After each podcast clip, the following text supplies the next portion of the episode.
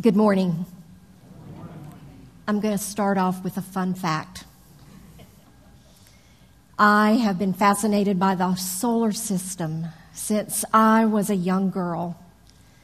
I'm not sure how that came to be, but I can still hear the echoes of my grandmother's voice as we repeated together I see the moon. The moon sees me. God blesses the moon and God blesses me. We would do that almost every night as we gazed into the evening sky that was filled with stars and an ever changing moon. I remember memorizing the names of the planets in elementary school and the excitement, even watching it on a black and white TV when I saw Neil Armstrong take his first steps on the moon.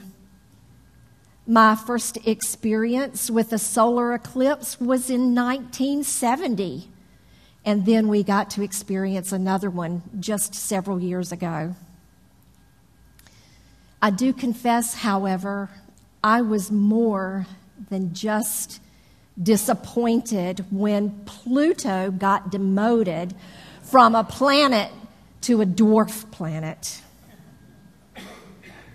But nothing, nothing pales in comparison to when I unexpectedly came to realize that through my love and my fascination with the heavens, God was slowly and surely revealing himself to me all of those years. When the words of Psalm 8 that we used for our call to worship became more than just words, but became evidence of God. When the moon and stars are suspended in space that God had established, what are humans that God is mindful of them? O oh Lord, our Lord, how majestic is your name in all the earth. To know that you now know that God, the creator of the universe in all its splendor, cared enough about me to reveal himself to me in ways that a child could see but not yet fully understand. This is humbling, and sometimes when I think about it, it still takes my breath away to come to the realization that no longer did I not only know about God, I knew God as revealed in this part of creation that is difficult to describe to you, yet so very real to me. The truth. By the power of the Holy Spirit, God revealed and reveals Himself to us through creation. As Rhodes said, today is Trinity Sunday. It's a day that is set aside in the church year where we are actually given the opportunity to intentionally acknowledge and celebrate the mystery of the Trinity of who God is and how God can be three persons Father, Son, and Holy Spirit, yet one God. The Trinity has existed throughout all of time from eternity to eternity but the actual word Trinity is not recorded in Scripture. Jesus did not explain the Trinity, nor is the Trinity some abstract concept made by scholars or theologians.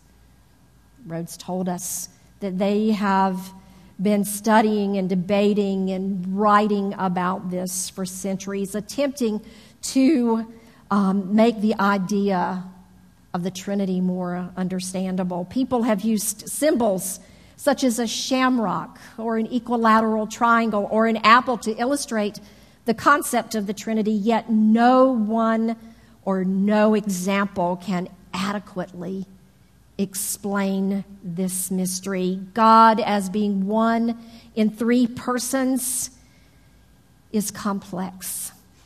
It can be difficult to understand, much less try to explain.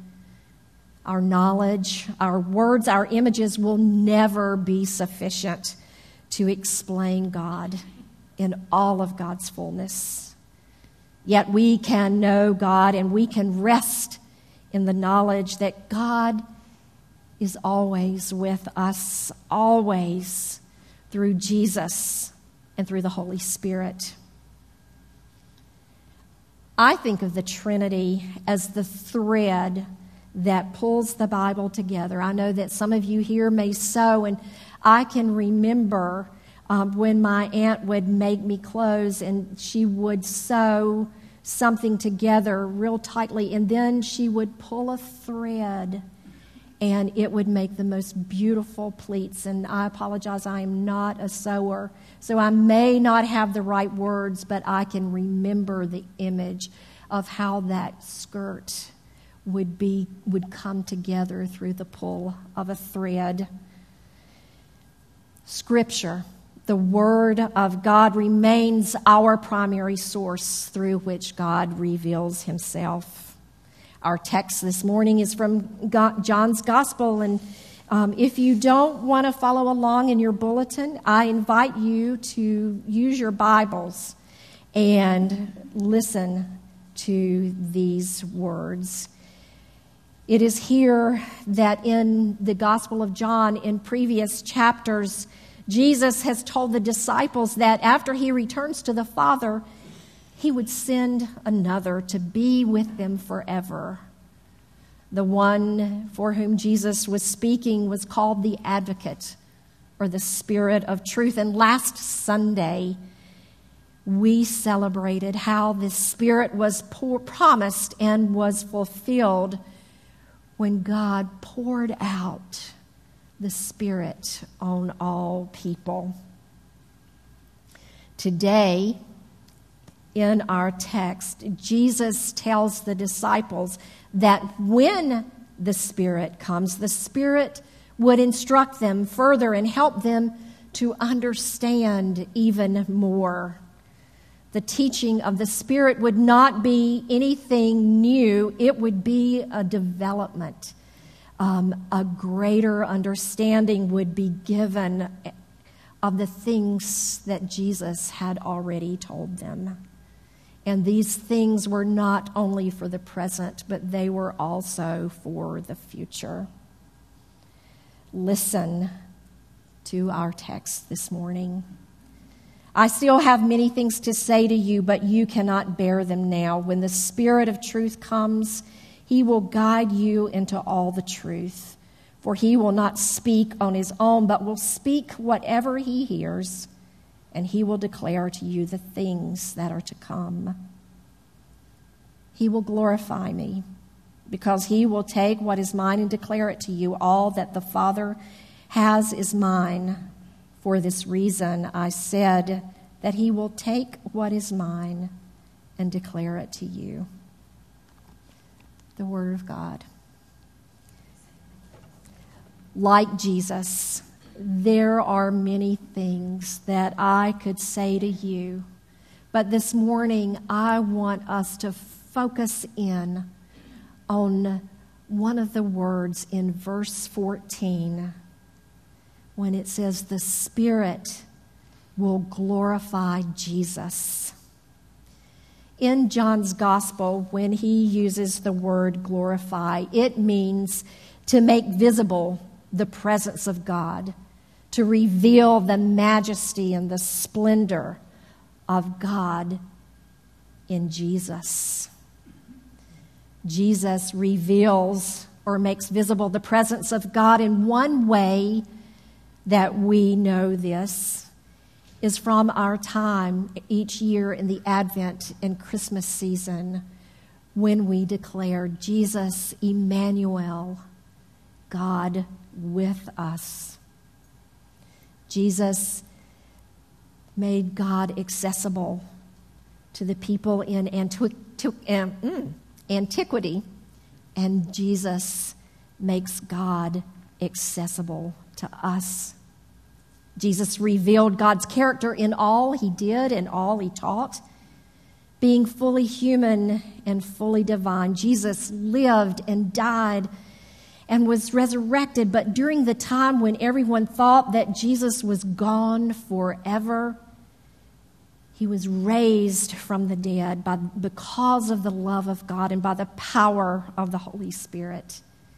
And he returned to the people. In this text, Jesus is telling the disciples that the Spirit will continue to make God's presence known in Him, in Jesus Christ. God reveals Himself in creation. God reveals Himself in the life, death, and resurrection of Jesus. And God reveals Himself in worship. There are times during worship when it is pos- impossible to not feel or hear or sense that God's presence is with us through the music that we sing, through the prayers, and maybe even through a sermon or two. We experience the love of Jesus through those around us when we share the peace, when we hug each other, when we greet each other, when we encourage one another. And all the while, the Holy Spirit is moving around us and in us and through us.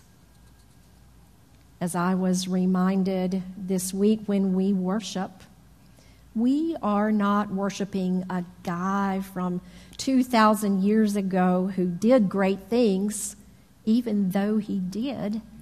We are worshiping the risen Christ who is present in the world today, present in our hearts and in our lives, in our worship and our places of worship, in the elements when we celebrate Holy Communion, and always in our neighbors.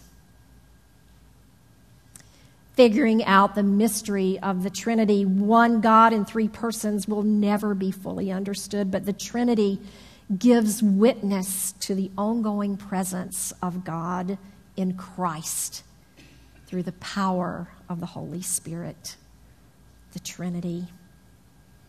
Sometimes we are caught off guard when we experience the presence of the Trinity. Other times, we have to be mindful to be on the lookout for the Spirit moving and working in us and through us. Believing in the Trinity is a matter of complete faith and trust, even though we can't fully understand among the various and many ways that God reveals himself, we've acknowledged three ways God is made visible this morning. It is one thing to know about God, to know that God is love, to know about God's compassion, but it is another thing to know God through our experiences. For it is in and through our experiences, past, present, and future, that we are able to recognize and appreciate who God is and worship God.